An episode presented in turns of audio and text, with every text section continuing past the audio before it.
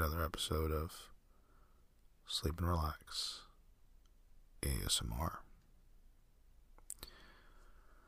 Don't mind me, this is just another standard routine ramble for the restless. These are scheduled for every year, just once a year, just to make sure that tingles and the senses and sleep sensitivity seem to be up to date, you know, up to standard, if you will. I mean, you know, one thing's for sure, you, you never want to violate code around these parts. Department of Sleep, they take no prisoners, not like prisoners of Azkaban. That's an inside joke, I'm sorry, it's so silly. But, um, no, seriously, I mean, you know, I take my job very seriously. I mean, for example, I know that Chapter 5, Subchapter 4, Subsection 8.1 of the Sleep Code Manual clearly reads, quote, Routine ramblings for the restless should be performed no less than once a year. And, uh, very next subsection states, failure to comply with routine ramblings for the restless may result in fines and or revoking an establishment's sleep license.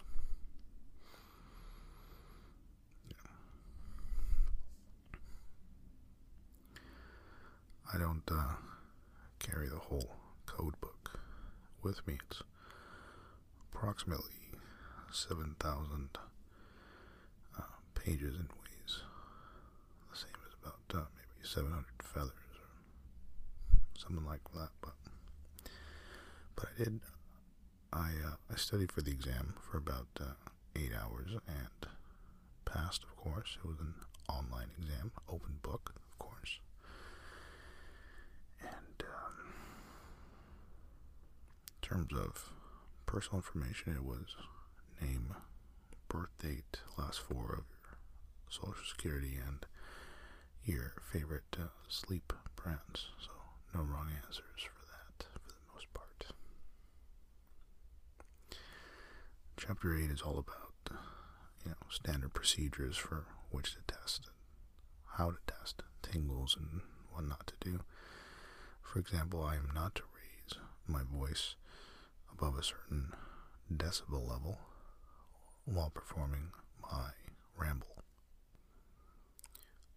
Chapter 8, Subchapter 1 point A states that I am required by code to explain what a decibel is, so as to be very clear with you about volume levels.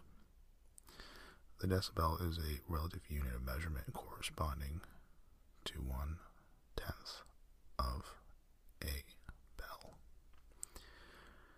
It's used to express the ratio of one value of a power field quantity to another on a logarithmic scale the logarithmic quantity being called the power level or field level, respectively.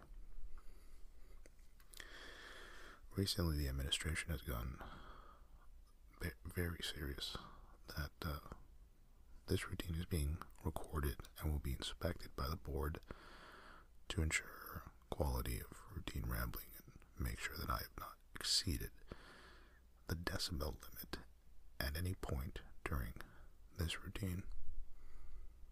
Now, between you and I, and uh, you know, let's just keep this between us if you, if we can. The Porter basically just tyrants, but you didn't hear me say that. All I'm saying is, once you're in, you're in. You know, they don't put in the hours that the rest of us do, but since they're part of the board, they get to collect all the fees and all that. Never again will they perform the routine ramble. And there are other specialty jobs that can be more difficult or hassle. Sleep solution logistics, for example, uh, struggle quite a bit with that performance metrics analysis for side sleepers used to be my primary focus when I worked with Sleeper Associates Inc. Co. But you know, you know, they are the largest sleep solution group in the country. But that was just you know, it's total corporate gig. It's not all bad, right? It's not all bad. It's not all bad. I can't complain about it too much. I'd say the most enjoyable part of the job is certainly performing these routine ramblings.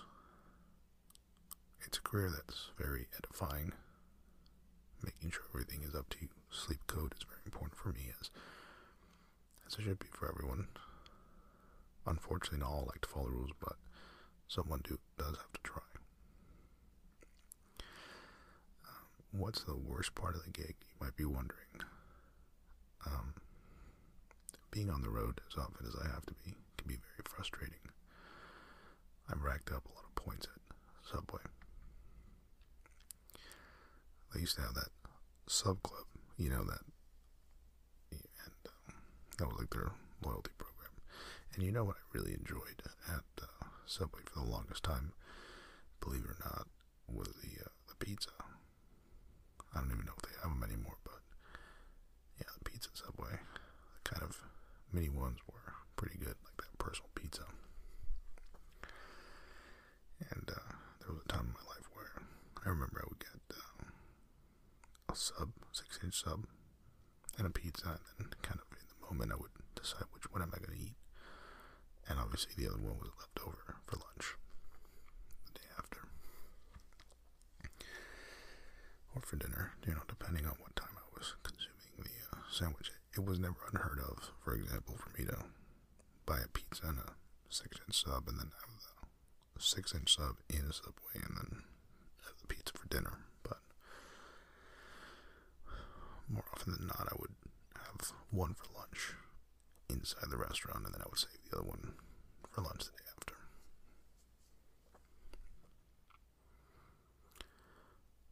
Um,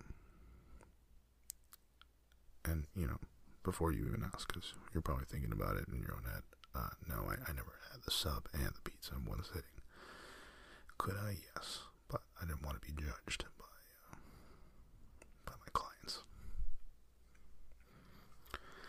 The uh, little wraps that they had were also pretty good, but I don't even know anymore. Just some of the day used to be a good option, to be honest. But yeah, anyway, the sub club was uh, my favorite, uh, unfortunately, that was discontinued due to fraud in 2005. You probably didn't know about that. A uh, 2005 Wired magazine article talks about some of those crazy details, and I happen to have a copy of that article in my pocket here. I keep this around always as a reminder of how people can take something so great and twist it in such a terrible way. And if you don't mind, I'd like to read part of the article from Wired. And, you know, then we can get to the rest of the rambling routine maintenance. But um, this story just really breaks my heart. For years, Subway regular Brandy Littleton kept business sized cards with tiny stamps on them in her purse. She loved the sub club just like me. Sub club, I don't want to throw my commentary. I'm starting to tear up a little bit. She loved the sub club, a reward system that allowed studious customers to earn free meals every time a card filled up with stamps. Quote, I eat here all the time, she said. It made sense. I collected them for years and I was upset when they were gone. End quote. So was I. So was I, Brandy. A few months ago, she learned that her collected fortunes had become worthless. The sub club phased out, and the San Bernardino, California woman found herself paying full price every time she wanted a sandwich artist to prepare her a meal. It was a, a situation clerks have faced again and again. Customers upset by the discontinuation of rewards program at franchises. But business owners say the programs simply cannot continue. The reason fraud, fraud, fraud, fraud, fraud. Adding it for dramatic effect. I did do a few years of drama in high school. This is obviously not included in the article. This is me going above and beyond just to keep, you know, rambling on before I get back to the article. But I did do drama, and uh, it was pretty fun. I can only remember messing up lines once or twice, to be honest. And as a matter of fact, what I did was I an entire monologue, and I accidentally ripped out like half of it, so the beginning and then the end came together. during showtime. It really wasn't very good to listen to, but you get what you get. I didn't prepare enough that day. I'll never forget messing up the line. I just don't even remember what the play was. That, that was part of. Anyway, I'll get back to this article here. World of home laser printers and multimedia PCs, counterfeiting has become increasingly easy with materials available at any office supply store. Those with a cursory knowledge of photo editing software can duplicate the business card size rewards cards once punched at Cold Stone Creamery or the stamps once given out at Subway sandwich shops. Quote, I guess when I think about it, what people can do with technology now, it doesn't surprise me at all. End quote. Littleton said. Still, officials of the subway chain were a bit startled at the lengths people were going to in order to abuse the stamp program. Subway spokesperson Kevin Kane said, quote, Somebody told us you could buy our stamps on eBay. We didn't believe it, but sure enough, they were there. End quote. Cold Stone Creamery recently decided to discontinue its punch card system. Since the store opened its first franchise in 1995, it has provided cards allowing customers to get a free ice cream serving for every 10th purchase. But like Subway, the company has had to discontinue the system because of false coupons. The end of these programs has sometimes resulted in loud outcries from consumers. People rage to clerks and lament on blogs. Some especially anguished Subway fans have even started an online petition to bring the Sub Club back. Take another brief pause here. I, I did not sign that petition. I think a Subway needs to pull the Sub Club. They have to pull the Sub Club. But I am. I was. I was heartbroken by it. Going back to the article. But as technology ruins the viability of these promotions, companies are also hoping to exploit modern advances to create new programs less prone to crime. Kane said Subway was already considering abandoning its stamp program and exploring a more updated reward system, but the trading of stamps online and the creation of fake stamps sped up that process. Subway started phasing out the Subclub stamp program in January. In its place, a corporation is offering franchises a magnetic reward card system in its place.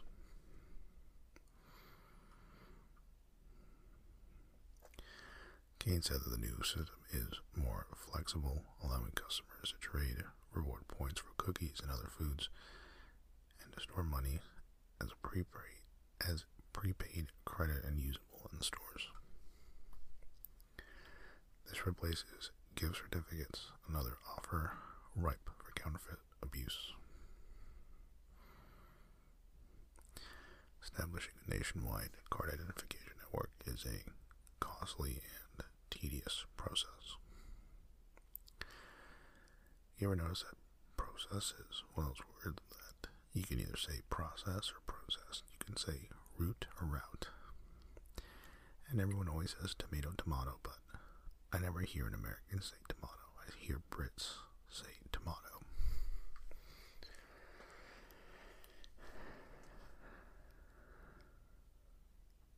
And uh, so, really, I think the example that linguistic specialists should focus on is route versus route. Another one I used to say was tournament instead of tournament, and I'd be very curious to know if anyone else has tournament because I heard at least three of my friends tell me that I was being ridiculous for ever calling it tournament, not tournament.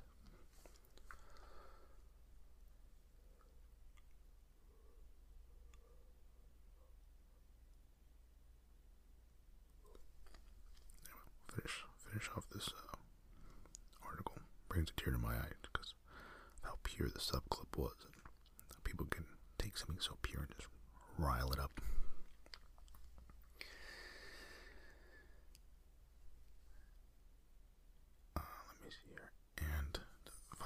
And the new system's upfront cost might be high, it may reap larger rewards for the companies in the long run.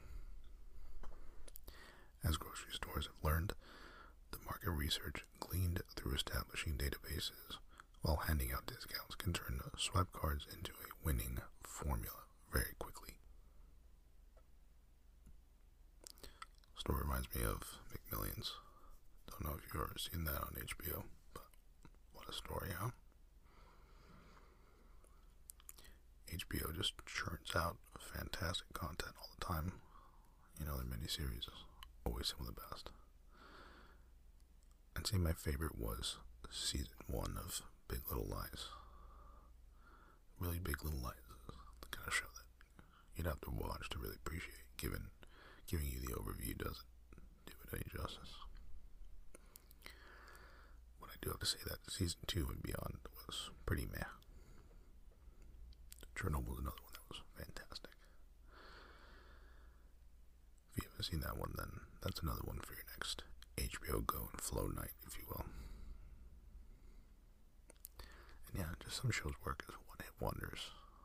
First season was great of uh, Big Little Lies, just kind of faded off. Westworld to me is another one. You know, I got into season one, it was fantastic, right? The unique concept, the twist, the turns, the mystery. You know, where where are we going? Who's good? Who's bad? Who's who's the good guy? I mean, we kind of knew who the good people were and the bad people to some degree, but season two was just so confusing, right? Like I, I actually have the summary of season two, and uh, yes, I do keep this particular page in my pocket as well, and I take it with me wherever I go for any kind of routine rambling maintenance. Plot summary. You tell me if this makes sense. After killing Dr. Ford from the end of season one, Dolores converts and leads to the other hosts and killing many of the other guests in a few weeks that follow. She seeks to find a way to get out of the park to continue her revenge, and knows she must recover her father, Peter's pearl, to do so and unlock Westworld's true secrets with it. Charlotte Hale, who was attempting to smuggle Westworld data through Peter, also seeks the host as she cannot call for extraction without that data. Bernard still struggles with the fact he is a host and comes to learn that Dr. Ford still has significant influence on him and the park. Maeve visited by Lee and Hector to find her daughter, while learning that there are many other parks in to Westworld. The Man in Black is forced to come to terms with why he has spent so much time in the park when he encounters his daughter, Emily Grace. So, if I read that to you, basically you've got like four or five different plot lines, seemingly. I don't know, it's just like too many. There's too many things going on at one time. You got Dolores. Why does Dolores really want revenge? I mean, it's very unclear throughout the entirety of the series. Something about a pearl that wants to get her daughter. And, you know, definitely the biggest criticism for season two was how complicated. And then season three, same thing. Just even more complicated, in my opinion. But, like to be fair, there are other examples of shows that had a, a great debut season and then just a pretty overall terrible season two. You know, True Detective is another one that comes to mind. Another HBO show. And maybe I'm recalling it wrong, but at the time that True Detective came out, it was groundbreaking, right? Because at the time, Matthew McConaughey was on top of the game, pretty close to it, for him to take a step back into the silver screen was was pretty crazy. At that time, you know, movie stars were movie stars, and TV stars were aspiring to be movie stars. So then, for him to star in True Detective, and oh, by the way, with Woody Harrelson, even though with Woody it's a bit different because Woody got to start on Cheers. I loved uh, watching Cheers as a kid. It was way before my time, but I would do homework, believe it or not, while watching a show about a bunch of buddies meeting up at a bar. My parents always liked watching it, so it just kind of rubbed off on me. And uh, always associated those older shows like Golden Girls too. To a time when I was younger, would do homework at night my parents' room, just enjoying some TV. And with that, I'm happy to report that this routine rambling for the restless is over, and you can always give me feedback, performance. Let me know how I did today on this routine rambling at hello at sleepandrelax.asmr.com. That's all for this episode. Thanks so much for listening.